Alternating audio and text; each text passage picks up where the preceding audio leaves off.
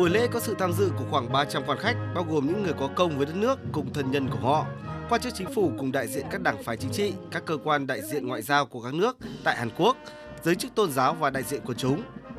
Với chủ đề Dân tộc vĩ đại giành lại tự do và bước nhảy vọt mới, lễ kỷ niệm ngày giải phóng bán đảo Triều Tiên khỏi ách đô hộ của phát xít Nhật năm nay tại Hàn Quốc nhằm mục tiêu nhấn mạnh ý nghĩa của giải phóng và giá trị tự do,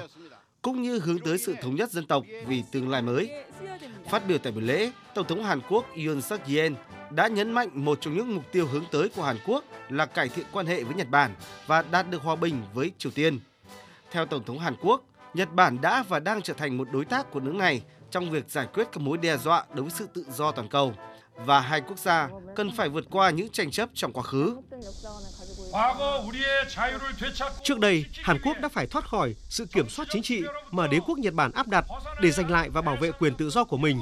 Ngày nay, Nhật Bản là đối tác của chúng tôi khi chúng tôi phải đối mặt với những mối đe dọa chung, thách thức quyền tự do của công dân toàn cầu. Khi quan hệ Hàn Nhật hướng tới một tương lai chung, khi sứ mệnh thời đại của hai nước gắn kết dựa trên các giá trị phổ quát được chia sẻ, điều đó sẽ giúp Nhật Hàn giải quyết được các vấn đề lịch sử.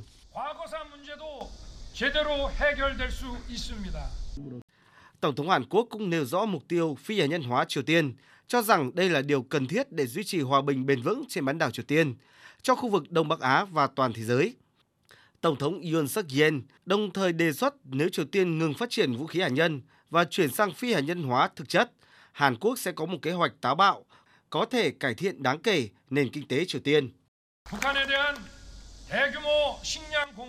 Chúng tôi sẽ thực hiện một chương trình lương thực quy mô lớn, hỗ trợ sản xuất, truyền tải điện và cơ sở hạ tầng để phân phối, thực hiện các dự án hiện đại hóa cảng và sân bay phục vụ thương mại quốc tế. Chúng tôi cũng sẽ giúp nâng cao năng suất nông nghiệp của Triều Tiên, đề nghị hỗ trợ hiện đại hóa các bệnh viện và các cơ sở hạ tầng y tế, đồng thời thực hiện các sáng kiến hỗ trợ tài chính và đầu tư quốc tế.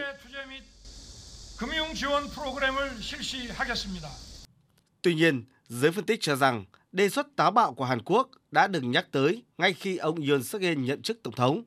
Nhưng đến nay, Triều Tiên vẫn chưa có những phản hồi tích cực nào.